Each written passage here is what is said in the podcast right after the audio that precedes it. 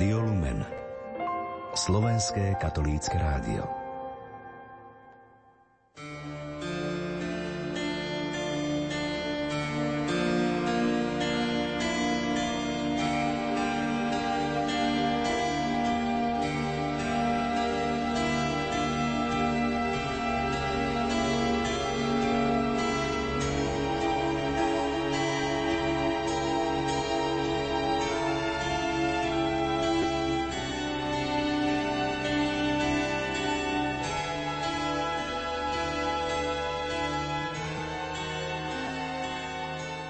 Prijal by som si, aby mali všetci odvahu kráčať s pánovým krížom, budovať cirkev na pánovej krvi, ktorá steká z kríža a vyznávať jedinú slávu, Krista ukrižovaného, povedal svätý otec František počas svojej prvej homílie v úrade hlavy katolickej cirkvy.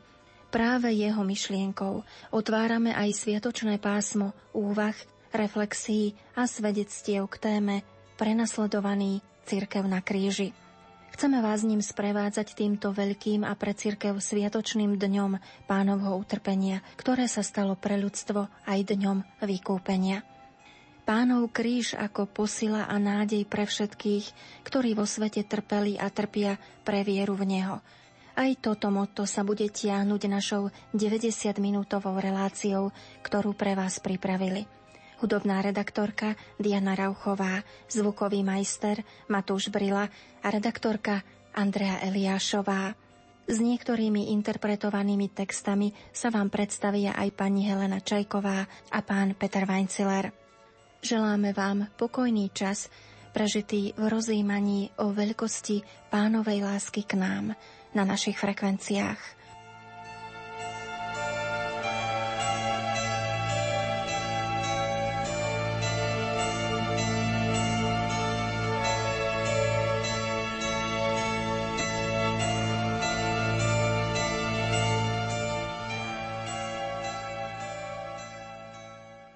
Miesto utrpenia nášho pána je stále navštevované miliónmi pútnikov z celého sveta.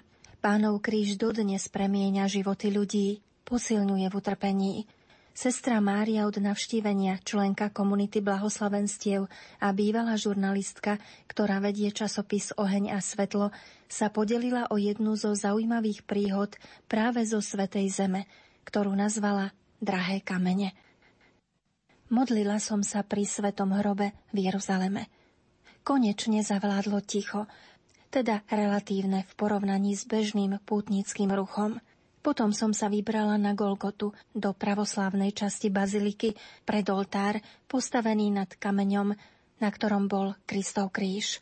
Niektorí pútnici hľadeli na to miesto z odstupu, iní sa približovali, zapózovali a nechali sa vyfotiť. Ďalší sa zaradili do dlhého radu, pretože sa chceli pokloniť a uctiť si sveté miesto i velebiť Boha. Moju pozornosť upútala asi 70-ročná žena, stojaca v dlhom rade. Zdalo sa, že jej modlitba prestupuje celý chrám ako vôňa kadidla. Bola to jednoduchá žena s farebnou šatkou na hlave, asi od niekiaľ z východu. Nemohla som z nej spustiť oči – Videla som, ako sa jej ústa nečujne pohybujú. Zaliadala k oltáru, zatvorila oči, modlila sa a potom znovu. Keď konečne stála pri oltári, poklakla si, aby si mohla uctiť kameň pod ním. Všimla som si, ako toto sveté miesto poboskala s veľkou láskou a sústradenosťou a potom odišla. O niekoľko minút sa však opäť zaradila do radu, aby mohla znovu urobiť to isté. A potom aj po tretí i po štvrtý krát. Z jej vytrvalosti, horlivosti a odvahy vyžarovala skutočná láska. Cestou von som ju stretla znovu. Plakala a uprene hľadela na baziliku. Očividne sa jej nechcelo ísť preč. Členovia jej skupiny jej vysvetľovali, že ich čaká ďalší bod programu, ale ona sa od skupiny neustále vzdialovala, aby sa znovu a znovu pozerala na Boží hrob. Slzy, ktoré jej tiekli po tvári, žiarili ako drahé kamene a ako by rozpúšťali moje kamenné srdce.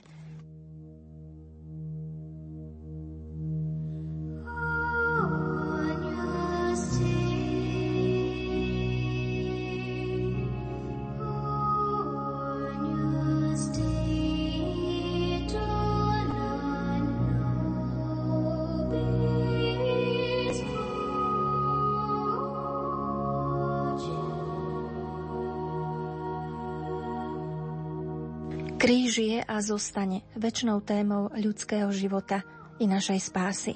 Talianský kňaz a publicista Alessandro Pronzato takto uvažuje o rôznych podobách kríža v živote i vo svete vo svojej knihe Krížová cesta hriešnika. Jeho úvahu číta Peter Weinziller. Vedci ešte stále diskutujú o forme kríža. Vedieť, akú podobu mal Ježišov kríž, na tom asi tak nezáleží. Dôležitejšie je vedieť, čo Ježišov kríž bol. Lebo viem, čo je kríž môj. Kríž, ktorý mi padá na plecia z nenazdania. Kríž, pod ktorým sa potácam. Pod ktorým ohromený klesám na mysli. Pod ktorým protestujem. Kríž, ktorý prichádza nečakane. Kríž nezmyselný, nezaslúžený. Ukrutný, protivný. Kríž v najnevhodnejšom čase. Kríž, pod ktorým kričím, prečo sa to muselo stať práve mne. Viem, čo je môj kríž. Viem, ako ma ťaží. Viem, aký je drsný, surový, a preto viem, čo bol Ježišov kríž. Nezáleží na tvare kríža, ktorý mu pomliaždil plecia, rozsekané pri bičovaní. Bol to iba znak ťarchy, ktorá mu rozdrvila srdce. V Ježišovi sa zratúvajú bolesti a úzkosti všetkých ľudí. Utrpenia celého ľudstva sú ako guče zrazenej krvi na jeho srdci. A na jeho kríž sa rúti neznesiteľné bremeno môjho kríža. Neznesiteľné bremeno kríža miliárd ľudí. Hľa, človek.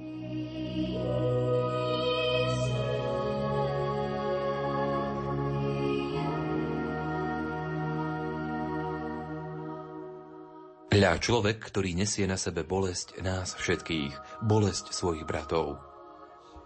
Pozná aj tú najskrytejšiu bolesť najposlednejšieho človeka. Hľa, človek.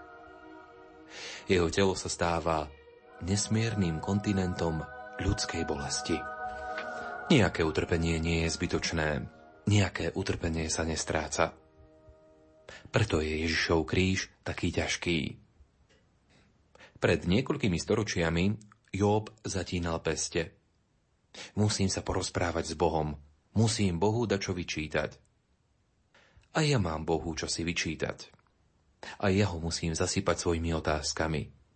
Prečo sa operovaný zvíja v bolesti? Prečo deti umierajú od hladu? Prečo tá zúfalá opustenosť starých ľudí? Prečo táto rakovinou rozožratá žena trhá plachty a zavíja, už to ďalej nevydržím? A čo nevidné obete surovej ľudskej násilnosti? Prečo táto o pomoc prosiaca deva nachádza iba všeobecného povrhnutie? Prečo tie nekonečné noci nespavosti? Prečo spupná pažravosť niekoľkých využíva a ponižuje toľkých? Prečo táto matka zviera práve na Vianoce vo svojom náručí mŕtvolku svojho jednoročného dieťaťa? Prečo? Prečo je nespravodlivosť, nezavinená bolesť, ohováranie, z reťazí odviazaný egoizmus, vojny, rasová nenávisť, zdeformované deti. A vyžadujem si od Boha odpoveď. Boh mi musí udať dôvody. Boh mi je to povinný vysvetliť. Boh sa musí ospravedlniť. A odpoveď prichádza z Pilátových úst. A je to odpoveď prorocká i napriek tomu, že ju vyslovuje úbohý funkcionár. Hľa, človek. Hľa, tvoj nešťastný brat. Boh neprišiel odstrániť ľudskú bolesť. Neprišiel nám predniesť učenú rozpravu o utrpení. Nepriniesol nám vysvetlenie. Urobil čosi viac. Čosi nezmierne božského. Prišiel sa podeliť, zúčastniť sa, vziať na seba bolesť ľudí.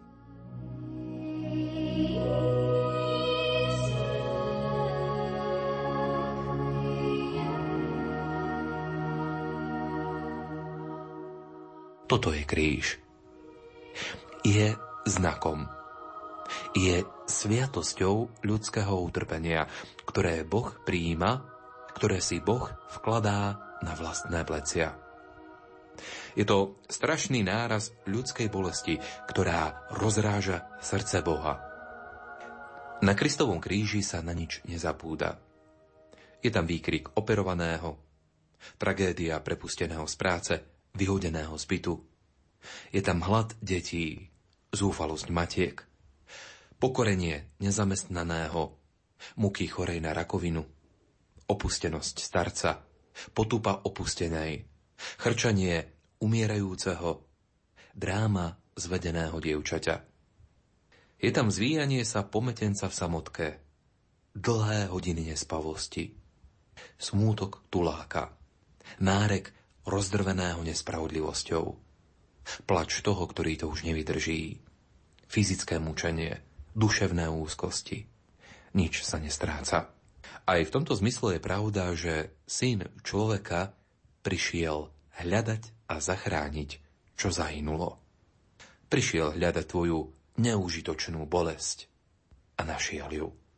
A zmocnil sa jej. A teraz sa potáca pod ťarchou kríža. Hľa človek. Hľa ten, ktorý nesie, znáša a odnáša našu úzkosť.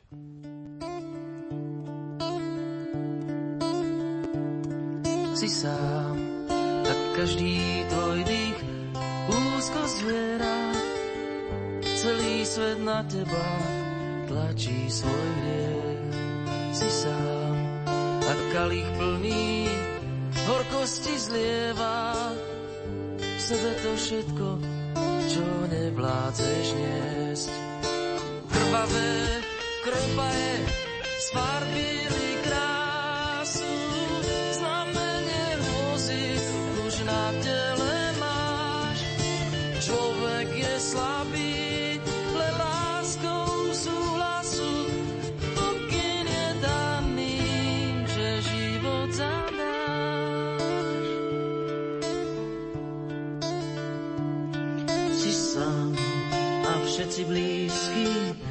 Strachu tu nie sú.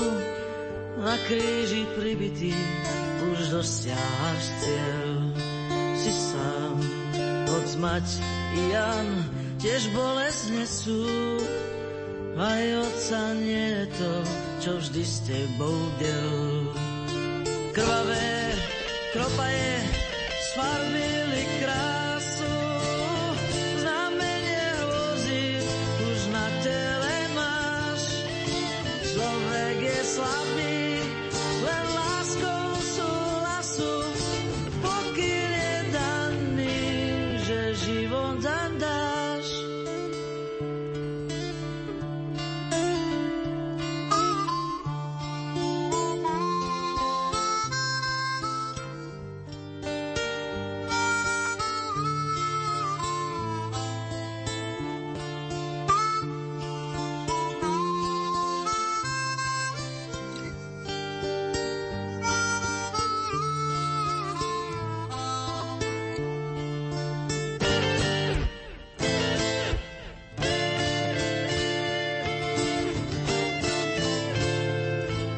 že život zadáš. Rektor kostola svätého Ladislava v Bratislave, teológ Michal Vývoda, sa pre časopis Vierá život podnetným spôsobom zamyslel nad Ježišovým výrokom, ktorý nájdeme iba v jednom z evanielií. Vypočujte si túto úvahu o prenasledovanej cirkvi. Od dní Jána Krstiteľa podnes trpí nebeské kráľovstvo násilie – a násilníci sa ho zmocňujú. Tento tajomný pánov výrok sa nachádza iba v Matúšovom evanieliu. Pán Ježiš ho vyriekol, keď Ján bol už vo vezení a tam počul o pánových skutkoch, preto poslal k nemu svojich učeníkov s otázkou. Ty si ten, ktorý má prísť, alebo máme čakať iného? Na túto Jánovú otázku pán Ježiš odpovedal poukázaním na skutočnosť svojich zázrakov. Slepí vidia, chromí chodia, malomocní sú čistí, hluchí počujú, mŕtvi vstávajú a chudobným sa hlása evanielium. Tieto pánové skutky sú naplnením prísľubu z knihy proroka Izaiáša o tajomnom Božom pomazanom Mesiášovi, ktorý prinesie pánovú milosť. Bude hlásať radosť ubitým, prepustenie zajatým a oslobodenie spútaným.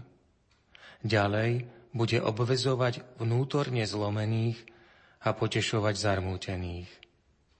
Pánové zázraky sú teda viditeľným znamením, dôkazom príchodu Mesiáša a Božieho kráľovstva v jeho osobe na túto zem. Sú potvrdením slov svätého Jána Krstiteľa, ktorými začal svoje vystúpenie na judejskej púšti pri rieke Jordán, kde krstil vodou. Robte pokánie, lebo sa priblížilo nebeské kráľovstvo. Keď sa potom pán dopočul, že Jána uväznili, odobral sa do Galilei, kde hlásal to isté. Robte pokánie, lebo sa priblížilo nebeské kráľovstvo. Vráťme sa teraz k počiatočnému pánovmu výroku. Od dní Jána Krstiteľa podnes trpí nebeské kráľovstvo násilie a násilníci sa ho zmocňujú. Táto veta je súčasťou pánových slov, ktorými vydal svedectvo o svetom Jánovi Krstiteľovi pred zástupom. Poznámkach slovenského prekladu svätého písma sa vysvetľuje nasledovne. Túto vetu možno rozumieť alebo pasívne. Božie kráľovstvo trpí násilie, je prenasledované, alebo aktívne. Božie kráľovstvo treba dobíjať a účasť na ňom majú len odvážni a silní. Od svojho príchodu na túto zem náš pán a jeho kráľovstvo, pôsobenie, trpia násilie. Tým prvým, ktorý ho znášal, je on sám. Odpor voči nemu vyvrcholil v hodine kríža, ktorej nás Pán vykúpil z hriechu a smrti. Ako vzkriesený, víťaz nad hriechom a smrťou, nám dáva nový, večný a Boží život. Tu sa nám ukazuje náš Pán ako skutočný a jediný Kristus, pomazaný, Mesiáš, vykupiteľ a verný svedok. On je prvý, ktorý bezprostredne vidí a počuje Boha Otca. Čo vidí a počuje, nám definitívne v podstate odovzdal. Podľa svojich slov aj konal.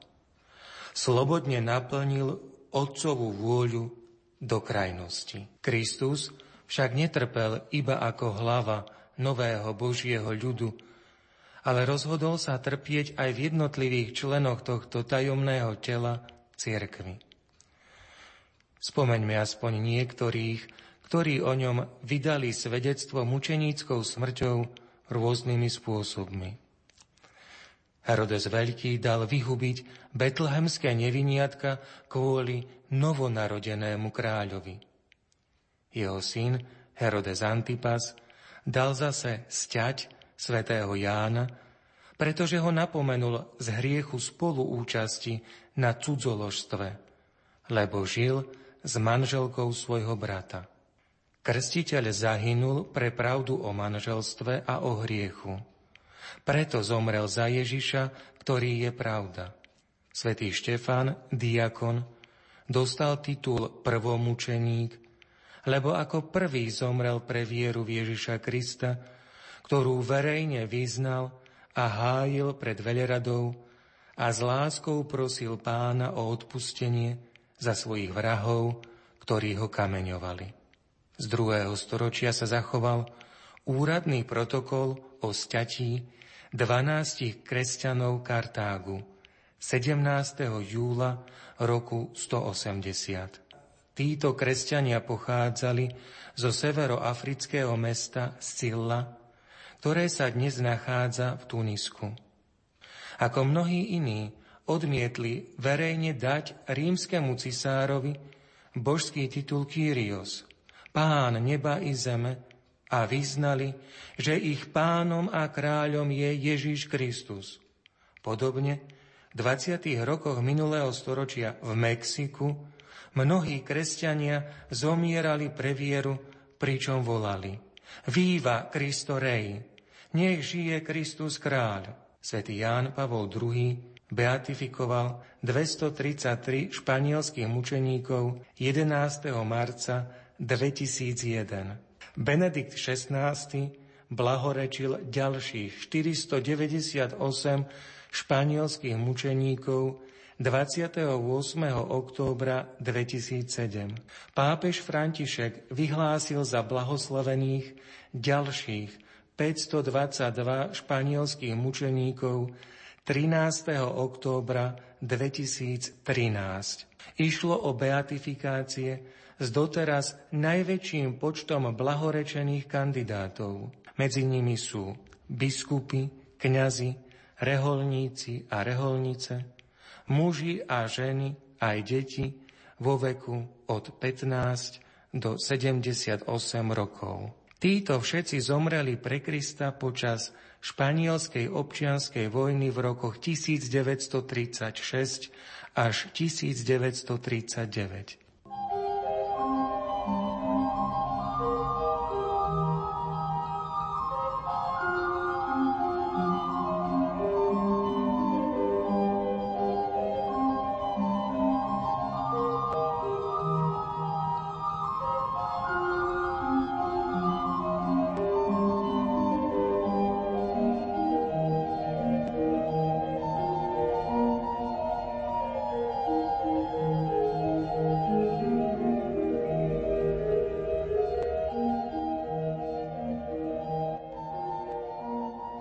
V deň svojich 56 narodenín 15. septembra 1993 sa stal obeťou úkladnej vraždy kňaz Giuseppe Pulisi, ktorý bol od septembra roku 1990 farárom vo svojej rodnej štvrti Brancaccio v Palerme na Sicílii.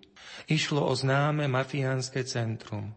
Don Giuseppe verejne pranieroval mravné zlo mafiánskych praktík a horlivo sa venoval pastorácii detí a mládeže. 25. mája roku 2013 bol beatifikovaný ako mučeník vo svojom rodnom meste. V roku 2004 svätý Ján Pavol II menoval za biskupa a apoštolského vikára v tureckej Anatólii kapucínskeho kňaza Luigi Padovézeho, talianského odborníka na kresťanský starovek, ktorý písal aj o skôr spomenutých severoafrických mučeníkoch.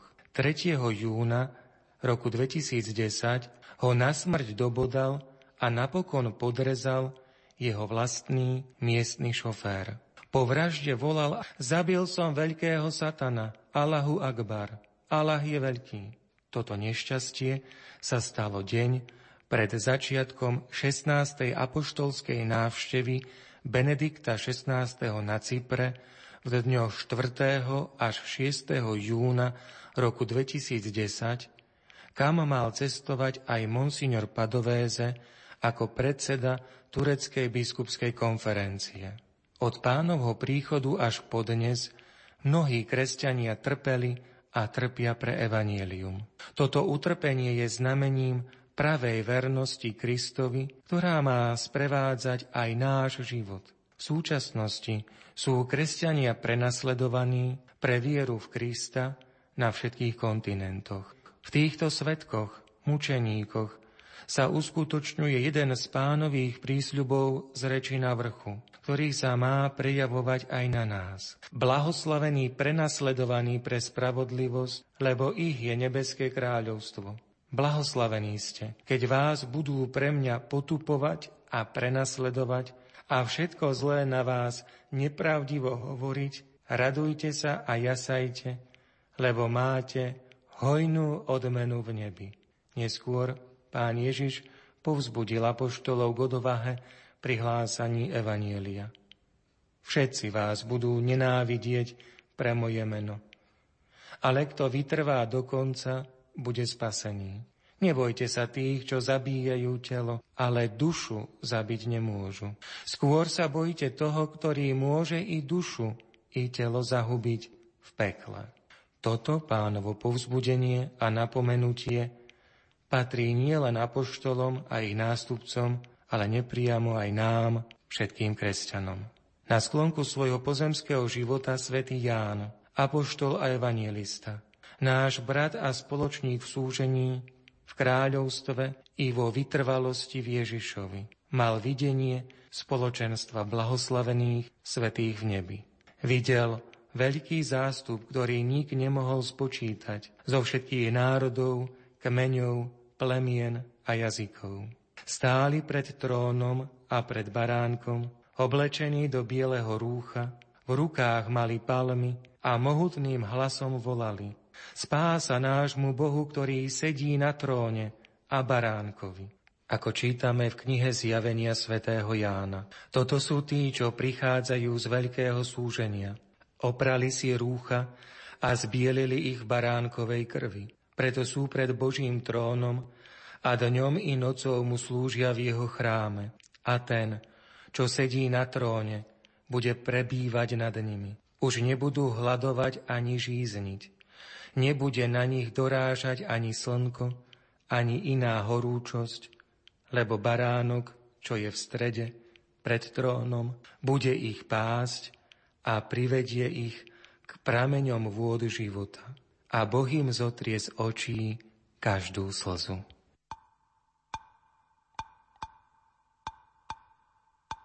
Krzyżu święty nade wszystko drzewo przenajszlachetniejsze. W żadnym lesie takie nie jest, jedno na którym sam Bóg jest. Słodkie drzewo, słodkie gwoździe, rozkoszny owoc nosiło. Krzyżu święty,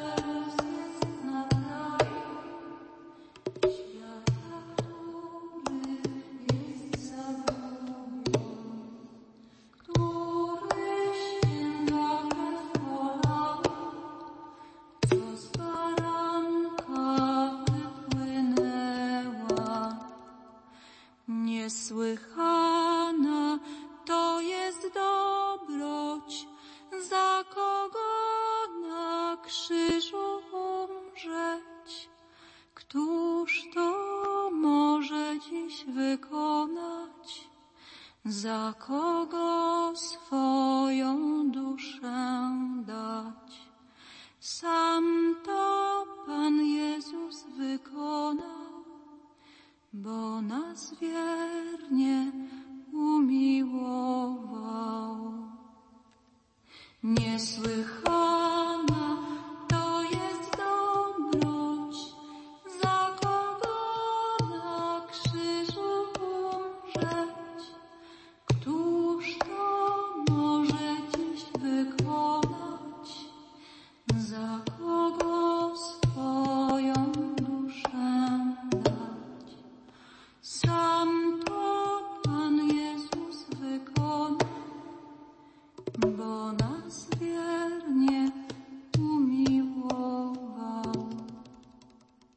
Gertrud von Lefort, hymny na církev, utrpenie.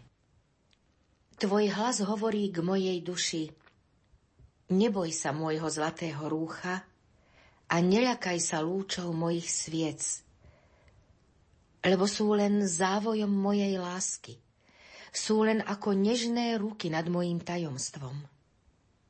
Chce mi odtiahnuť plačúca duša, aby si spoznala, že nie som ti cudzia.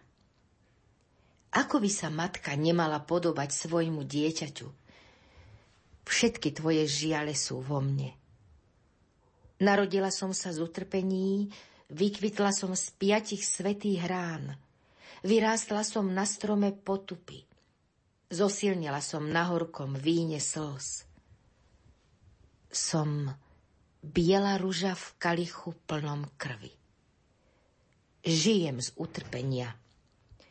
Som sila z utrpenia. Som vznešenosť z utrpenia. Poď na moju dušu a buď tam doma. A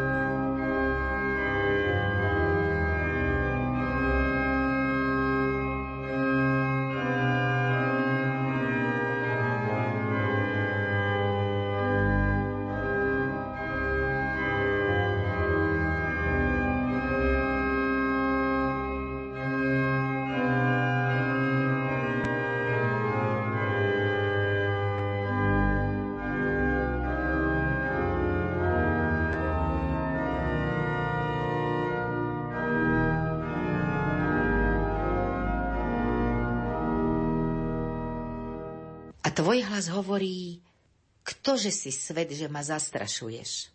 Umieram tisíckrát so svojimi deťmi. Kde je tvoj rozsudok, ktorý by ma mohol pokoriť? Moja duša zápasí so súdom väčného. Hľa stojím ako posledná na veľkom moste rozlúčenia. Držím v náručí všetkých, ktorých život odsacuje. V mojich ušiach stále zaznieva ich bedákanie. A moja tvár bledne od úzkosti. Nohy mi pokrýva popola špočlenky a moje rúcho zvlhnuté dychom hrobiek nechce schnúť. Veru už som unavená hrôzou a môj strach zoslabol ako ruky dieťaťa. Moja láska nad ním zvíťazila, zrazila ho na kolená, že už nikdy nevstane. Beda ti svet, čo veríš v smrť, lebo si studený. Nájdeš smrť, o ktorej sa ti ani nesníva. Nájdeš smrť, ktorou naveky neumrieš. Utešujte sa, plačúci, radujte sa, ktorí nezabúdate, lebo vašu vernosť premením na prisľúbenie a čaše vašej pamiatky naplním až po okraj zmyslom. Vyzdvihnem vaše srdce do slobody proti všetkým otrokom rozumu. Ujmem sa tých, čo horia a pohrdnem tými, čo sa zriekajú. V záhube dáme zapravdu tým, čo milujú a posadím ich na trón väčšného života. Povýšim ich nad spravodlivosť.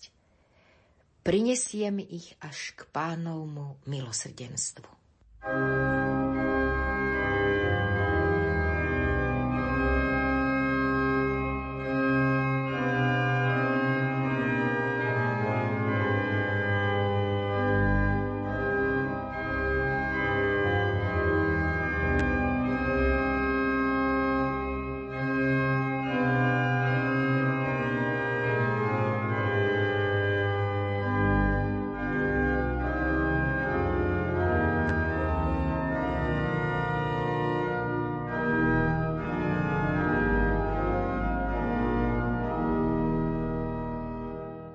Gertrud von Lefort, hymny na cirkev, Veľká noc.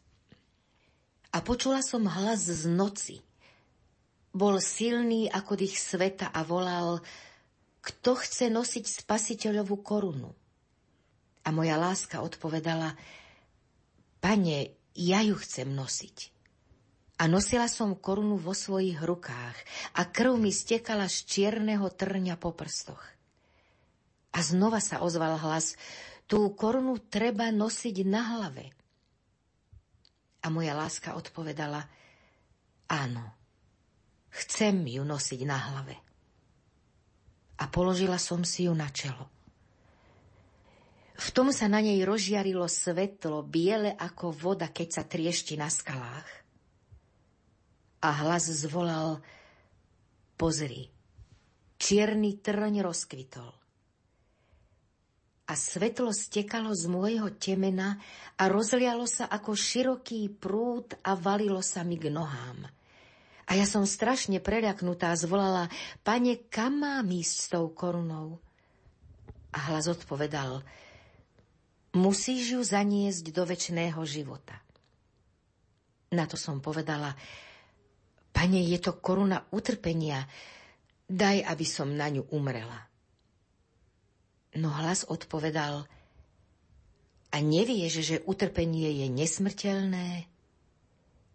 Ja som ožiaril nekonečno, Kristus vstal z mŕtvych. A svetlo ma strhlo zo sebou. thank you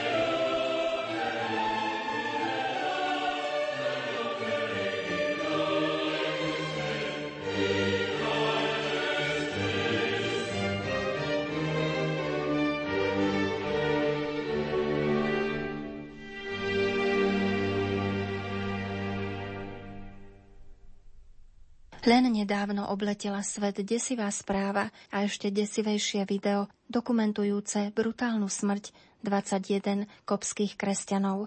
Títo členovia chudobných egyptských kopských rodín odišli do Líbie za prácou. Počase ich však prepadli radikáli, ktorí pretože nevyznávali islam, ich brutálne zavraždili. Kopská církev k ním už dnes vzhliada ako k svetým mučeníkom. Známy slovenský jezuita, obľúbený exercitátor Jozef Šupa V jednej teologickej meditácii v úvahe nad touto témou napísal Keď sa novinár spýtal katolíckého kopta Ašrafa Benjamina, prečo vás tak nenávidia, dostal odpoveď. Už pán Ježiš povedal, že nás budú prenasledovať. Ten, kto sa pokladá za kopta, musí s týmto nebezpečenstvom počítať vo svojom živote. Kopský kalendár je o mučeníkoch. Nazýva sa aj kalendár mučeníkov. Denne spomíname tých, ktorí zomreli v daný deň, počúvame o nich na omši, čítame si ich životopisy a pamätáme na nich. V ten deň, keď boli naši bratia zavraždení, sme v cirkvi spomínali na svätého Pavla, ktorému stiali hlavu podobným spôsobom. Bolo to úžasné znamenie od Boha. A ešte jedna dôležitá vec. Necítim nenávisť. Ak ten, ktorý zabil, kto držal nôž, zrazu spoznal Ježiša, príjmeme ho či nie? V srdci mám zaiste bolesť, ale nie nenávisť. Tak som bol aj vychovaný. Som vitrína pána Ježiša. Nemôžem inak. Kedy si nám v Egypte vypálili 64 kostolov. Nereagovali sme. Uznali sme, že je to obeta za ľudí Egypta. A čo sa potom stalo? Dva milióny moslimov zmenilo vieru. Milión ich konvertovalo na kresťanstvo a milión sa stalo ateistami, píše páter Jozef Šupa. Nad spomínanou ikonou 21 kopských mučeníkov sa zamýšľa v nasledujúcej úvahe aj konvertitka a študentka teológie Eva Randová z Bratislavy. Objednávateľ tejto masovej vraždy sa prerátal. Namiesto nenávisti títo nádherní mladí muži začali pred smrťou nahlas prosiť Boha o odpustenie pre svojich vrahov a s pohľadom upretým do neba zomierali s menom Ježiša Krista na perách. Presne ako ich pán, keď ho pribíjali na kríž a on sa modlil k nebeskému Otcovi. Otče, odpusť im, nevedia, čo robia. Presne ako svätý Štefan, keď ho kameňovali a on sa modlil za svojich vrahov presne ako nesčíselné množstva kresťanských mučeníkov, ktorí volili radšej smrť ako zapretie Krista.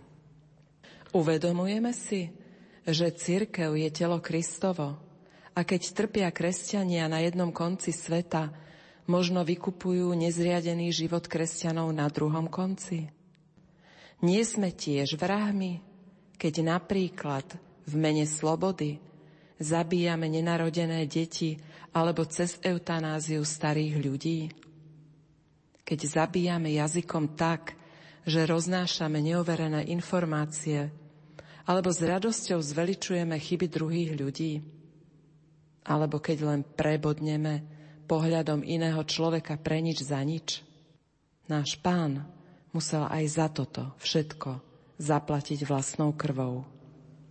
My, európsky kresťania, niekedy zabúdame na podstatu kresťanstva, ktorá spočíva v ozajstnej slobode Božích detí, ktorú nám vybojoval Pán Ježiš na kríži. O prvých kresťanoch sa dodnes hovorí, že na nich bolo vidno, že sa navzájom milujú, pomáhajú si. My, moderní kresťania, sme často oklamaní tzv. istotami a nádejami tohto sveta a ľahko opúšťame ozajstnú istotu a ozajstnú nádej. A čudujeme sa, že sme zatrpknutí, smutní a nešťastní. Myslím si, že aj preto sa dejú také strašné veci, ako je prenasledovanie kresťanov, aby sme sa spametali a začali žiť odpustenie a lásku. Čo všetko nám pán zanechal v cirkvi na posilnenie. Máme nebeský chlieb, Eucharistiu. Máme sviatosť pokánia, kde rukami kniaza dostaneme od pána odpustenie hriechov. A svetá omša, to je nebo na zemi. Je mi ľúto všetkých katolíkov, ktorí vedia tak málo o svojej viere. A namiesto toho, aby ju poznali a začali využívať z nej plynúce prebohaté milosti, nechajú sa klamať náhradným programom. Nemyslím tým len program v televízii, ale aj naháňanie sa za zbytočnosťami, ktoré nás namiesto šťastia neraz vedú k doktorom. Zabúdame, že už raz bolo za nás zaplatené. A nie zlatom, ani drahými kameňmi, ale predrahou krvou Ježiša Krista. Ale vrátim sa k ikone koptských mučeníkov. Kľačia na brehu mora, tesne vedľa seba, v troch radoch nad sebou. Majú na sebe oranžové rúcha, v ktorých boli zavraždení, ale sú prepásaní aj krvavo-červenými šerpami, presne podľa vzoru Krista, ku ktorému vzhliadajú. Sú s ním plne zjednotení, v žití aj umieraní. Pán k ním vystiera pravú ruku a ľavou ukazuje na zlaté koruny, symbol mučeníctva, ktoré im prinášajú dvaja anieli. Tí ich slávnostne korunujú, na znak toho, že Pán ich prijíma do radosti nebeského kráľovstva. Z celej ikony vyžaruje neopísateľný pokoj. Nie taký, ako svet dáva, ale ako on dáva. Fotografia, na základe ktorej ikona vznikla, zobrazuje aj zamaskovaných katov v čiernych habitoch s pripravenými nožmi v rukách. Na ikonu sa títo samozrejme nedostali, lebo ten, ktorému naleteli, to už má aj tak 2000 rokov v boji s Bohom prehraté. Vďaka vám, mučeníci, že ste nám pripomenuli, kto sme, odkiaľ kráčame a kam.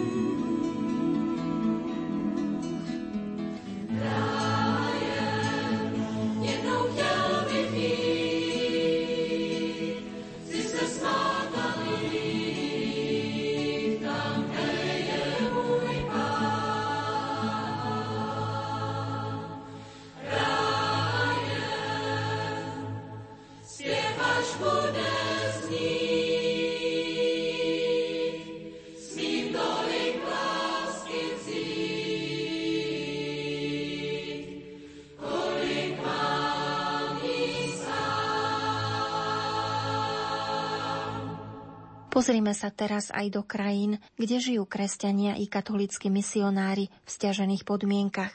Marian Čaučík, riaditeľ Dobrej noviny a bývalý predseda neziskovej organizácie Hnutia kresťanských spoločenstiev detí, v nasledujúcom rozhovore priblíži situáciu v Afrike, a to na základe vlastných skúseností i skúseností dobrovoľníkov, s ktorými Afriku navštívil. Cez Dobrú novinu sme začali pomáhať Sudánu v roku 1998. V marci 1998 som sa zúčastnil na takej projektovej ceste spolu s našimi rakúskymi partnermi. Bolo to v Ugande, v Kenii a v Sudáne a bola to aj moja prvá skúsenosť tedy ísť do krajiny, ktorá bola v občianskej vojne a kde vláda, fundamentalistická moslimská vláda bola veľmi tvrdá voči kresťanom a vyhnali všetkých kresťanov alebo misionárov z krajiny a ak tam ostali, tak riskovali svoj život alebo, alebo uväznenie. Vtedy v tom čase na Slovensku by som povedal, ani sa nevedelo o tej občianskej vojne v Sudáne. Nebolo to zaujímavé pre médiá, nedostávalo sa to sem, bol to veľmi dlhý konflikt. Takže aj nevedel som, do čoho idem. Vedel som od rakúskeho kolegu, že získame víza pre Keniu a Ugandu a pre Južný Sudán bude nejaký špeciálny režim. Až keď sme boli v Ugande, som si uvedomil to, že tam naozaj funguje režim občianskej vojny, bo práve vtedy bombardovali nemocnicu v jej v jednom meste na, na juhu. Sudánu. Leteli sme tam spolu s apoštolským administrátorom diecezy Rumbek, Cezarom Macolárim, talianským kňazom, neskôr biskupom tejto diecézy. Leteli sme tam prenajatým lietadlom zo severu Kene a v podstate ilegálne. Nemali sme doklady tej krajiny v tom čase Sudánu, ale iba určitý taký papier, potvrdenie tej oslobodzovacej armády, na ktorej územie sme prišli. A bolo to územie, ktoré bolo v tom čase 10 mesiacov oslobodené od vládnej armády. Takže všade bolo vidno stopy vojny. Katedrála bola zničená, stáli z časti iba múry katedrály, aj to, čo tam mali predtým misionári komboniani, mali malý seminár, školu, nejaké malé zdravotné zariadenie, tak toto všetko bolo zničené. Okolo boli míny. V takomto prostredí sme začali pomoc Dobrej noviny v roku 1998 tá trvala až dodnes, ale tá fáza, by som povedal, kde kresťania ozaj boli utlačení, bola až do skončenia tej občianskej vojny v roku 2005. Viackrát som ten Južný Sudán tom čase navštívil a tiež to bolo tak, že človek nemal istotu, či nepriletia vládne Antonovia, nehodia bomby. Našťastie sa uzavrela mierová zmluva, o čo sme sa vtedy trochu zasadili aj s deťmi. Keď sme si uvedomili tú situáciu v Sudáne, tak spravili sme takú detskú petíciu, písali sme listy sudanskému prezidentovi Baširovi a lídrovi tej oslobodzovacej armády Johnovi Garangovi. Boli to na jednej a štvorke dva listy a z druhej strany deti mohli nakresliť obrázok, že čo želajú oni deťom v Sudáne. Ten obrázok sa potom prestrihol, aby takto bol list pre jedného aj pre druhého lídra a bol to taký symbol, že im želáme mier a ten sa dá dosiahnuť iba tak, keď sa stretnú a vtedy tie obrázky sa aj môžu spojiť. Vtedy sme mali vyše 6 tisíc detí zapojených do, do tejto iniciatívy a sme radi, že teda po viacerých rokoch nakoniec sa podarilo nájsť tú mierovú zmluvu a Južný Sudan, v ktorom pokračuje pomoc dobrej noviny, teraz v ňom už, chvála Bohu, církev môže žiť a rozvíjať svoje aktivity slobodne. Myslím, že v Severnom Sudáne to má, majú kresťania aj katolícka církev stále náročné, ako oficiálne tam funguje, ale má veľa obmedzení zo, zo strany vlády. Hoci táto vláda teraz je už viac pod tlakom medzinárodného spoločenstva a možno ten útlak represie nie sú a zdá až také, ako to bolo v minulosti, keď zúrila ešte tá občianská vojna. Takže myslím si, že je to trochu lepšie, ale stále tá situácia kresťanov tam je dosť náročná. Nie sú považovaní za občanov prvej kategórie. Možno otvoriť katolickú školu, kresťanskú školu alebo nejakú inštitúciu je tam tiež veľmi náročné. Musia získať štátne povolenie, ktoré tiež nie je jednoduché. Myslím si, že v Severnom Sudáne stále potrebujú kresťania našu morálnu pomoc, naše modlitby a verím, že aj ten politický režim sa raz dokáže zmeniť a dať im úplnú slobodu. Dá sa podľa vás, pán Čaučík, nejakým spôsobom porovnať situácia kresťanov napríklad v týchto afrických rozvojových krajinách so situáciou kresťanov napríklad na Blízkom východe v súčasnosti? V afrických krajinách, ako je Kenia alebo Uganda, kde mám skúsenosti, žijú rôzne cirkvy vedľa seba bez základných problémov. Sú to krajiny, kde viacero cirkví žije, by som povedal, v nejakej dobrej symbióze. Ale stavajú sa tam tiež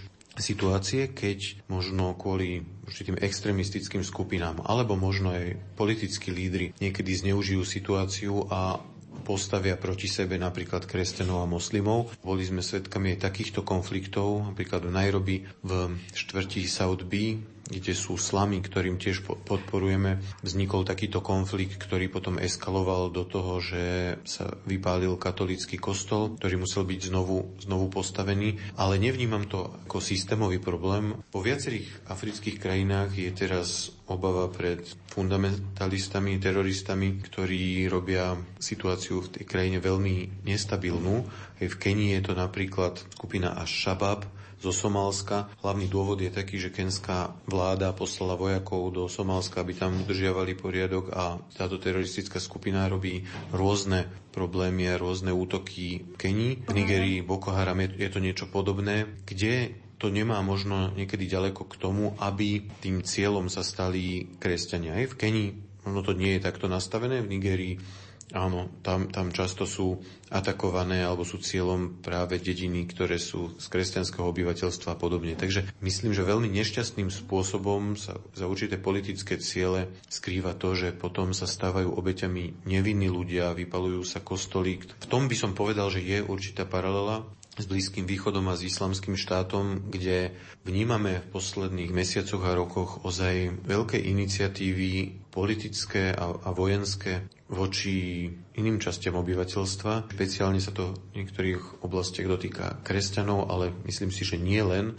Máte informácie, ako sa v týchto afrických krajinách vlastne správajú misionári? Ako ste to vy zažili napríklad v Sudáne počas občianskej vojny? V Sudáne boli oficiálne misionári vyhnaní, ale to, čo spravili, viacerí z nich si povedali, že chcú ostať. Väčšinou spolupracujeme s Kombonianmi a Daniel Komboni, ich zakladateľ, bol práve misionár Sudánu, takže to cítili ako takú svoju úlohu, svoju charizmu, takže mnohí z nich ostali. Presťahovali sa so svojimi misiami niekde ďaleko od hlavných ciest, aby ich vojaci nemohli ľahko vystopovať a zničiť a takto v buši urobili nové misie. To je prípad aj napríklad misie v Mapurdite, kde pomáha Dobrá novina aj Trnavská univerzita a Vysoká škola Sv. Alžbety. Tam začala posielať lekárov. To bola malá misia, kde misionari sa ukryli práve pred prenasledovaním pred útokmi vládnych vojakov Vybudovali tam základnú školu, strednú školu a potom aj z takého malého zdravotníckého zariadenia vybudovali celú nemocnicu, kde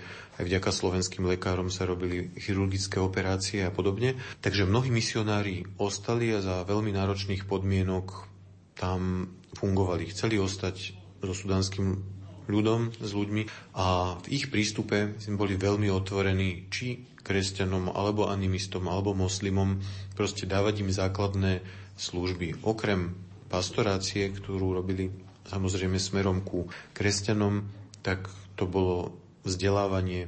Dieceza Rumbek napríklad je najväčším poskytovateľom vzdelania má najkvalitnejšie školy v celom regióne a to vzdelanie je poskytované nielen kresťanom, ale aj moslimom alebo ľuďom, ktorí vyznávajú tie tradičné náboženstva, takisto zdravotnícke služby. Je, že v tomto boli misionári vždy otvorení pre všetkých. Ale myslím si, že im patrí taká hold a vďaka za to, že neodišli a napriek tomu, že riskovali vlastné životy, tak mohla tam pretrvať aj viera, ale aj základné služby pre dôstojný život pre všetkých ľudí v tom regióne, lebo vláda v tomto bola nemilosrdná. Dobrá novina pomáha v mnohých regiónoch, kde je základná extrémna chudoba, aby ľudia mohli žiť v dôstojnejších podmienkach. Sú to projekty ako vzdelávanie, zdravotníctvo a podobne. Spolupracujeme s katolickou cirkvou, jej organizáciami, diecézami a kongregáciami.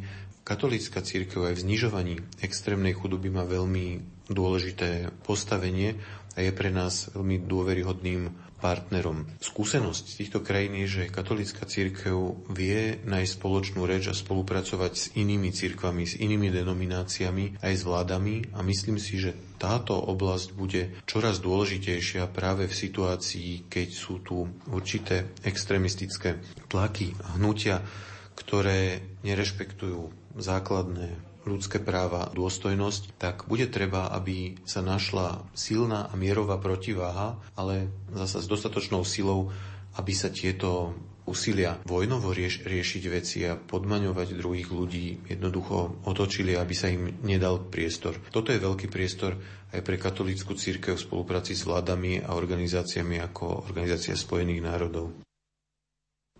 Z Afriky sa pomyselne presunieme na Blízky východ. Kresťania v Líbii, Iraku či Sýrii patria dnes k najviac ohrozeným. Denné správy z týchto oblastí naháňajú hrôzu i smútok. Pápež František neustále uistuje ťažko skúšané rodiny kresťanov na Blízkom východe o svojich modlitbách. Církev pomáha materiálne aj finančne. Sýriu nedávno navštívil aj sekretár kongregácie pre východné cirkvy Monsignor Cyril Vasil, aby povzbudil a posilnil našich bratov a sestry vo viere. Na Slovensku v katolíckých chrámoch sa konala aj finančná zbierka na pomoc týmto ľuďom. Tomáš Horvát zo Slovenskej katolíckej charity pripomenie, ako práve charita vníma túto situáciu a aká je jej konkrétna pomoc pre Blízky východ. Na Blízkom východe pôsobia miestne charity, ktoré patria do siete Caritas, tak ako aj Slovenská katolická charita. A pri takto rozsiahlom konflikte mapuje situáciu aj naša materská organizácia, táto Caritas Internationalis, a pretože počet utečencov a presídlencov je naozaj mimoriadne vysoký. A podľa informácií z OSN muselo svoje domovy opustiť už takmer 9 miliónov obyvateľov. A mnoho z nich zostalo v Iraku a v Sýrii, odkiaľ pochádzajú, ale obrovské počty sa premiestnili aj do susedných krajín. V takom Libanone sa nachádza už vyše 1,5 milióna utečencov, takisto v Turecku, v Jordánsku takmer 800 tisíc. Aj charity, ktoré sa nachádzajú v týchto krajinách, tých práve susedných s Irakom a Sýriou, tak sú aktívne zapojené do pomoci a vedia nám podávať relevantné informácie z terénu. Takže na základe ich informácií a spolupráce s nimi poskytujeme túto pomoc. Pomáhame utečencom a presídlencom cez naše partnerské organizácie zo siete Caritas a vďaka ním dostanú utečenci a presídlenci možnosť prechodného bývania, nakoľko ich bývanie bolo buď úplne zrujnované, alebo boli domy poškodené a najväčšia je teda hrozba zabitia pred islamským štátom. A sú to obrovské masy ľudí, ktorí utekajú a také mimoriadne náročné zabezpečiť, aby mali vytvorené ľudské podmienky na prežitie. A v malých stanoch takých vojenských často býva aj 10 členná rodina a dokonca niekedy sa musia prestriedať v noci na posteliach, a respektíve nejakých madracoch, ktoré v stane majú, a pretože ich nie je dostatok. Niektorí presídlenci si prenajali aj byty v tých pokojnejších častiach krajiny, avšak problémom je potom nájdenie práce, s čím následne súvisí aj platenie nájmu. Je o mnoho vyšší dopyt po práci, ako jej ponuka a problémom môže byť jazyková bariéra. Táboroch je okrem základných potrieb taktiež nevyhnutné myslieť na sociálnu stránku tých ľudí, ktorí utiekli, na psychologickú pomoc, či tak potrebné vzdelanie detí, z ktorých inak vyrastie stratená generácia. Takisto je náročné poskytovať aj zdravotnú starostlivosť, pretože choroby sa v táboroch vyvíjajú a šíria mimoriadne rýchlo. Slovenská katolická charita realizuje projekt Rafael, ktorý je zameraný na integráciu osôb s udelenou jednou z medzinárodnej ochrany. A v rámci tohto projektu poskytujeme klientom komplexné služby, aby sa mohli na Slovensku adaptovať na miestne pomery. A zo služieb sú to napríklad základné a špecializované sociálne poradenstvo, asistencie, je tam právne poradenstvo a pomoc pri vybavovaní na úradoch, poskytnutie ubytovania a poskytnutie pomoci pri hľadaní práce, vrátane sprevádzania na pohovory, či výučbu slovenského jazyka. A takisto sa snažíme našich klientov oboznámiť s našou kultúrou, s našim náboženstvom a inými odlišnosťami, aby sa dokázali lepšie adaptovať do nášho prostredia. Dokopy máme v projekte Rafael zapojených okolo 120 utečencov. Sú to najmä ľudia z Afganistanu, z Iránu, Iraku, Somálska, Eritreji či zo Sýrie. Ľudia sa naozaj zaujímajú o to, ako môžu pomôcť, najmä kresťania prenasledovaným kresťanom a tak sa informujú prebiehajúca zbierka pre Irak doteraz vyzbierala niečo vyše 30 tisíc eur a tešíme sa každému, kto sa, sa rozhodne pomôcť týmto ľuďom, ktorí sú naozaj odkazaní na pomoc solidárnych ľudí vo svete.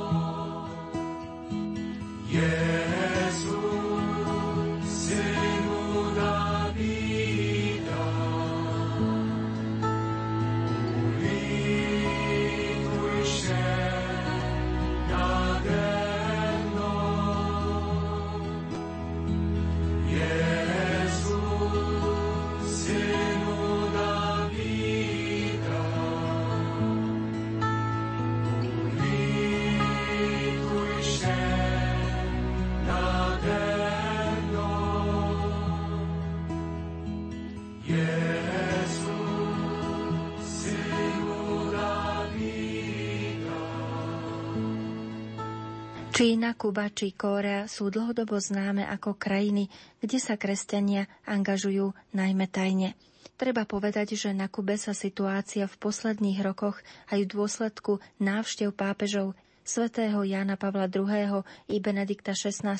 začala meniť. Rehola milosrdných bratov ako jedna z mála v týchto krajinách už roky pôsobí. Viac prezradí prior slovenskej komunity milosrdných bratov Joachim Mačejovský najprv o poslaní milosrdných bratov na Kube. V začiatkoch bola táto spolupráca určite poznačená určitými ťažkosťami, pretože vláda nevedela, čo môže od bratov očakávať, bratia zase nevedeli, akými problémami sa môžu stretávať z hľadiska vlády. Ale keď sa tieto dve strany tak trošku, by sme povedali v ľudovej reči, oťukali a zblížili, tak zistili, že dokážu celkom dobre spolupracovať. Na Kube sa bratia po čase začali stretať a stretávajú sa až do dnešného dňa s relatívnou otvorenosťou, čo sa týka ich činnosti. Ich zariadenia na Kube sú veľmi akceptované a veľmi dobre navštevované. Spolupráca s vládou a s vládnymi orgánmi je veľmi dobrá, čo mu nasvedčuje aj proces blahorečenia nášho blahoslaveného Jose Olaja Valdéza, ktorý bol v roku 2009 práve v Havane na Kube blahorečený. Na tomto blahorečení sa zúčastnil aj Raúl Castro, prezident. To bol pre nás veľkým znakom takého uctenia si jeho pamiatky a práce milosrdných bratov. Vláda bratom na Kube dovolila otvoriť v meste Camagüey centrum Olajo. Je to taký malý domov dôchodcov, ktorý je veľmi dôležitý aj pre fyzikálnu rehabilitáciu. Popri tomto domove tam funguje aj vydajňa jedla pre chudobné rodiny. Je tam trošku väčšia otvorenosť e, z hľadiska režimu, ale nie na verejnosti. To znamená, že ten režim v tichosti odobruje a v tichosti podporuje činnosť cirkvy. Ani nie tak by som povedal tú e, náboženskú, ako skôr tú charitatívnu, pretože častokrát cirkev zastupuje štát v jeho povinnostiach, hlavne čo sa sociálnej otázky týka.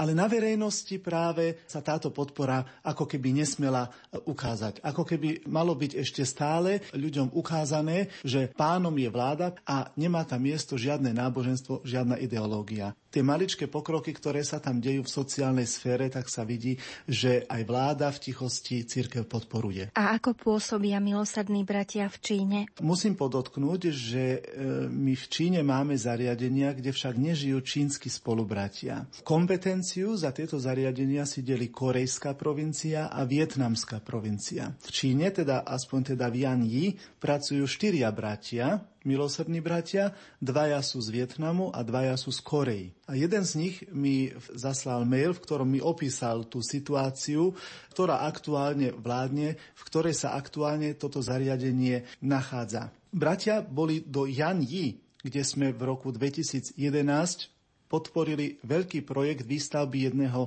hospicu, v ktorom sa podielala vlastne celá rehoľa. Aj tu na Slovensku, aj v Čechách a vôbec v celej Európe mali ľudia možnosť prispieť finančnými darmi na tento projekt. Tento projekt sa podaril, hospic stojí a v dnešnej dobe funguje a teší sa veľmi veľkej obľúbenosti. Vlastne bratia tam boli pozvaní práve vládou, úradmi. Roky dopredu bratia otvorili v Koreji prvý hospic v Gwangju. Tento bol navštevovaný lekármi z Janí, čo je zase v Číne, ktorí práve vláde predostreli nápad otvorenia takéhoto hospicu aj na území Číny a na území mesta Janji. Janji musíme povedať, že sa nachádza podstate na území Číny, ale veľmi, veľmi blízko hranice so Severnou Koreou. To znamená, že je tam miešané obyvateľstvo, sú tam takisto Číňania, ale aj Korejčania a majú tam dva úradné jazyky, čínštinu aj korejčinu, čo je pre našich bratov, hlavne tých z Koreji, veľmi dobre. Veľkú zásluhu na výstavbe mali samozrejme aj milosrdní bratia z Írska a z Koreji, teda Južnej Koreji. Bol tento hospic postavený a zároveň bolo aj postavené iné centrum, to znamená, že v meste Janí máme dve centra, jedným je ten hospic a druhé je centrum pre ľudí s Alzheimerovou chorobou. Tešia sa naozaj veľkej obľúbenosti a zodpovednosť za tieto dve zariadenia si na poli delí vietnamská a korejská rehoľná provincia milosrdných bratov. Bratia v Číne, podľa vyjadrenia spolubrata Johna Conveya, nemajú žiadne zákazy, čo sa týka ich rehoľného žitia, pokiaľ sa nachádzajú za múrmi kláštora. To znamená, za múrmi kláštora sa môžu modliť, vykonávať svoje náboženské rituály, ako to oni nazývajú. Môžu sa účastniť aj svetých omší v lokálnej cirkvi, to znamená vo farskom kostole, avšak navonok nesmú nosiť habit a nesmú navonok ani otvorene evangelizovať. Evangelizácia milosrdných bratov v Číne prebieha v tichosti, ale činmi. To znamená, tým, že bratia slúžia tým ľuďom, ktorí tam prichádzajú, častokrát tí ľudia ani nevedia, že majú dočinenia s reholníkmi, ale prichádzajú na to práve kvôli tomu, že v tých nemocniciach alebo zariadeniach milosrdných bratov, tak ako aj tu v Európe, je častokrát iný duch ako v tých ostatných. A vlastne práve tým naši bratia majú možnosť evangelizovať, podporovať ľudí, keďže v Číne je takisto veľa kresťanov, podporovať ich vo vlastnej viere, alebo ich o tej viere v Boha svojim konaním presvedčiť. O Pánu Bohu možno rozprávať nesmú, ale môžu, môžu tú svoju vieru žiť naplno tej službe, ktorú činia. Je dôležité povedať, že práve aj úrady v Janii pozvali aj iné reholné spoločenstva na spoluúčasť. To znamená, v Janii bratia Salesiani otvorili školu, Sestry Benediktinky otvorili zariadenie pre starších ľudí a charitné sestry otvorili centrum pre e, deti s mozgovými poruchami alebo s mozgovými ochoreniami. Všetky diela, ktoré činia reholné spoločenstva, či už sú to milosrdní bratia alebo iné, sú vládou v tichosti podporované, pretože čínska vláda prišla na to, že je pre nich ľahšie iba participovať na niektorých dielach, ako ich sama prevádzkovať. V blízkej budúcnosti nebudeme počuť zo strany režimu a vlády pochválne slová všeobecne na církev ako takú. To znamená, že aj milosrdní bratia keď prišli do Číny, alebo, alebo teda na Kubu, alebo do Korei, alebo všade tam, kde nejaký ten režim, ktorý neuznáva nejakú tú náboženskú slobodu, tak najprv museli presvedčiť tých e, ľudí, hlavne tých jednoduchých ľudí, o dôležitosti ich konania a o tom, že nikomu nechcú nič zlé. Keď presvedčili jednoduchý ľud, tak už potom v podstate mali aspoň trošku pootvorené dva, dvere aj k režimu, pretože režim nemá rád, keď sa ľudia začnú búriť, alebo keď ľudia sa začnú veľa vypitovať. A prečo nedovolíte napríklad milosrdným bratom tu účinkovať, keď oni chcú postaviť nemocnicu, chcú nám slúžiť, chcú nám zabezpečiť niečo, čo vy aj tak nedokážete. Tieto otázky si, si vláda ušetrila tým, že teda povedali, no dobre, teda tak predtým, ako tu budeme budeme mať nejakú zboru alebo nejaké dotieravé otázky, to vyskúšame. Samozrejme, bratom dali nejaké ohraničenia, v ktorých sa môžu pohybovať. Bratia túto nezneužili, ale účinkujú svojím spôsobom ozaj skrz tie diela, ktoré konajú. Na druhej strane nesmieme si myslieť, že by čínske či korejské alebo aké iné úrady nemali informácie aj z Európy takisto majú internet, takisto si vedia vyčítať správy, takže kdekoľvek sa chcú informovať o milosrdných bratoch, či je to v Amerike, či je to kdekoľvek v Európe alebo v iných kontinentoch, sme na všetkých piatich, tak im prichádzajú určité správy. A tieto správy sú viac alebo menej väčšinou pozitívne a teda nemá dôvod ani čínska či korejská vláda spochybňovať tieto údaje, ktoré sa im dostávajú, pretože ja si myslím, že oni našu reholu majú veľmi dobre prečítanú ako čokoľvek iné. Zistili, že nie je až také veľké riziko e, s milosrdnými bratmi komunikovať, s milosrdnými bratmi spolupracovať, čo sa odráža teraz na výsledkoch, že bratia sa ozaj aj ich zariadenia sa tešia obľúbenosti medzi spoluobčanmi a tým pádom aj vláda a režim majú trošku, by som povedal, kľudnejšie srdce, srdce na pokoj a vedia, dobre, funguje to a my nie sme ohrození. Aj rehola milosadných bratov má svojich mučeníkov. Taký najmasívnejší e, príbeh prenasledovaných alebo možno aj umúčených milosrdných bratov boli určite španielskí milosrdní bratia pod vedením blahoslaveného Braulia Máriu Koresa. Bolo ich 101, ktorí e, padli v občianskej vojne v Španielsku. Generálny predstavený im dal možnosť stiahnuť sa z územia Španielska počas e, týchto rozbrojov a hlavne tej občianskej vojny a oni sami povedali nie, my neopustíme našich chorých, my neopustíme postihnutých ľudí.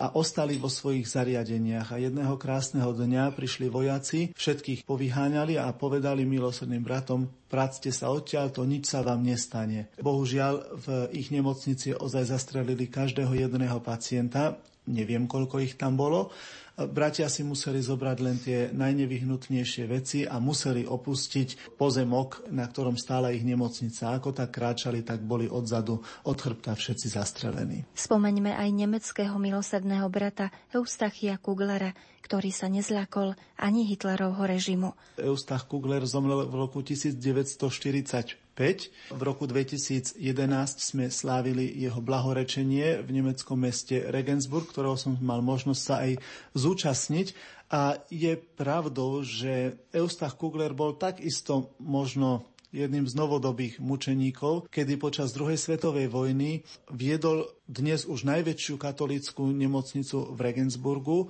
Regensburg bol síce bombardovaný, ale naša nemocnica ostala bez újmy ako keby zázrakom. A keď e, Gestapo a Hitler vlastne maširovali popred nemocnicu, tak utekali všetci bratia pozerať sa na toto divadlo cez okna a kričali aj na, na Eustachia Kuglera, ktorý vtedy bol provinciálom bavorskej provincie, že teda ide náš vodca, der Führer kommt. Eustachius Kugler len tak ľudne sa pozrel smerom k bohostánku a povedal, mein Führer ist dort im tabernákel. Môj vodca je tam v bohostánku.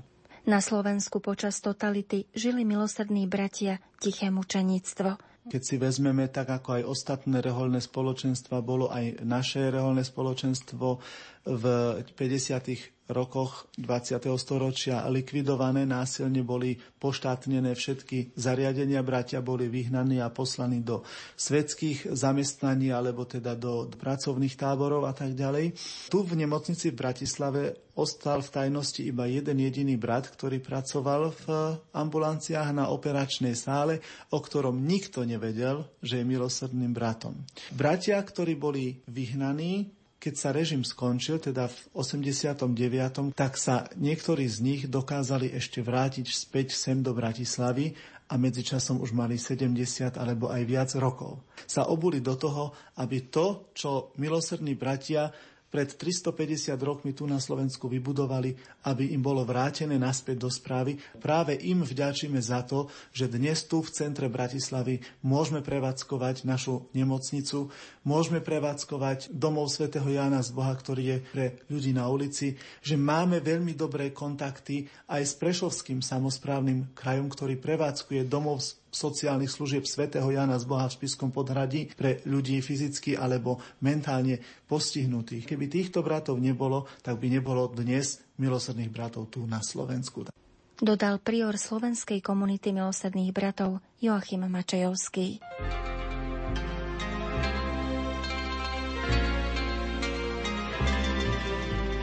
O boské srdce, srdce plné lásky, si prameň všetkej útechy. O boské srdce, čuj hlas našej prozby, daj mier a žehnaj národy.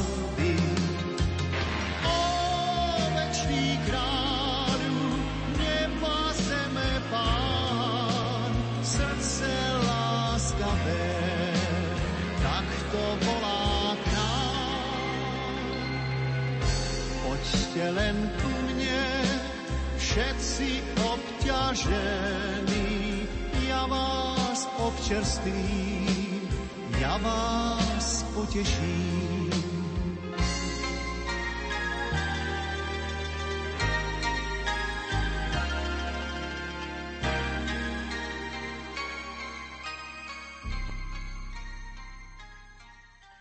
Na budove Bratislavskej nemocnice milosrdných bratov je pamätná tabuľka s nápisom Iba ten, kto si slobodu vybojoval, je jej hoden. Na námestí pred nemocnicou sa pred 25 rokmi stretávali 10 tisíce ľudí, aby tu bývalý režim konfrontovali so situáciou v oblasti porušovania ľudských práv, aj práva na náboženskú slobodu. V mnohých krajinách nájdeme podobné pamätníky a mementá. Fotografka Danka Cigardová sa pri návšteve Múzea genocídy v arménskom Jerevane nevyhla slzám. Povedala o tom. Jeden z dôvodov bol prečo sa to stalo, to, že kresťanskí Armeni nezapadali do predstav ideí panturkizmu. Bolo zabitých okolo 1,5 milióna ľudí za strašných, strašných podmienok.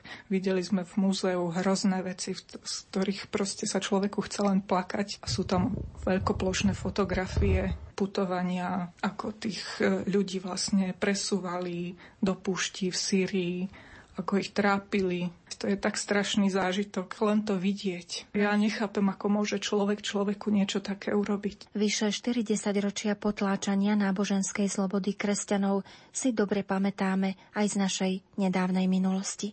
Mnohí z tých, ktorí v tom čase vydali svedectvo o vernosti Bohu a cirkvi, už nie sú medzi nami. Tieto svedectvá však našťastie nezapadli do zabudnutia. Jedným z tých, ktorých mapujú, je mladý umelec Timotej Kryška, ktorý navštívil viacerých politických väzňov a väzňov svedomia a cez fotografie a ich výpovede zaznamenal to, čo presahuje aj čas prezradil o tom. Nemali tú fyzickú vonkajšiu slobodu, nemohli cestovať, ale skrze to vedeli nájsť to uspokojenie. Tak som hľadal recept u týchto ľudí na žitie tej slobody.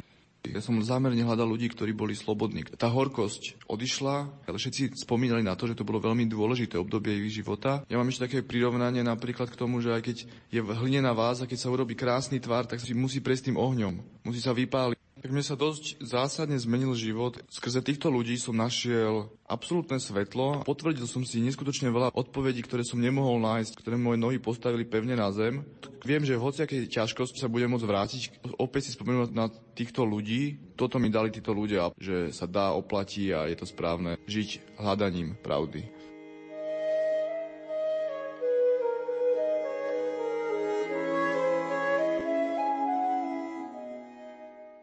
Mišelkova Ježiša kladú do hrobu z rozjímaní o krížovej ceste. Teraz už o tom nehovorme. Všetci sa vráťte domov. Je pochovaný, aj kameň privalený. Rodina plače, priatelia odišli. Všetko sa skončilo. Nie, pane, ešte nie je koniec. Ty umieraš až do konca sveta a ja to dobre viem. Ľudia sa striedajú na krížovej ceste. Skriesenie bude až na konci vekov. Som na pochode. Mám svoj malý úsek. A môj blížny tiež. Delíme si medzi sebou to, čo si si predsavzal posvetiť. To je moja nádej, pane. Moja nerozborná nádej, že nie ani najmenšej časti môjho utrpenia, ktorú by si ty nebol prežil a premenil v nekonečnú spásu. Ak je cesta tvrdá a jednotvárna, ak vedie do hrobu, viem, tam za hrobom ma čakáš v plnej svojej sláve. Pane, pomôž mi verne kráčať určenou mi cestou. Stáť pevne na určenom mi mieste, uprostred ľudstva. Nadovšetko však daj mi ťa poznať a pomáhať ti vo všetkých bratoch na pozemskej púti. Pretože by som bol luhár, keby som plakal nad tvojou mŕtvou podobou a nenasledoval ťa živého tu, v tomto živote.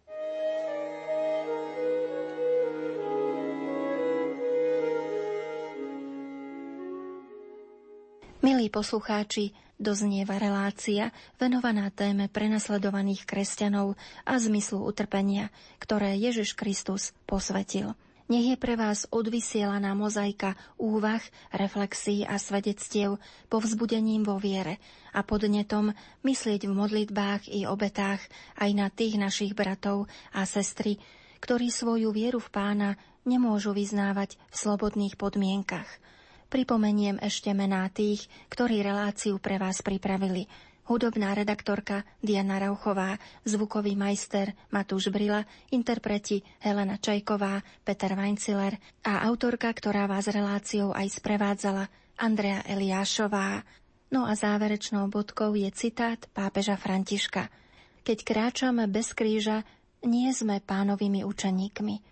Môžeme budovať veľa vecí, ale ak nevyznávame Ježiša Krista, stávame sa neziskovou, charitatívnou organizáciou, ale nie cirkvou, pánovou nevestou. Prial by som si, aby všetci mali odvahu kráčať v pánovej prítomnosti.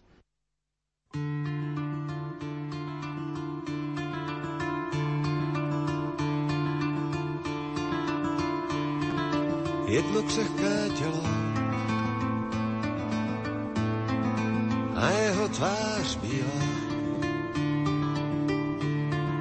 Říká jsem tvá radost, říká jsem tvá síla. Jedno křehké tělo, které se tu láme.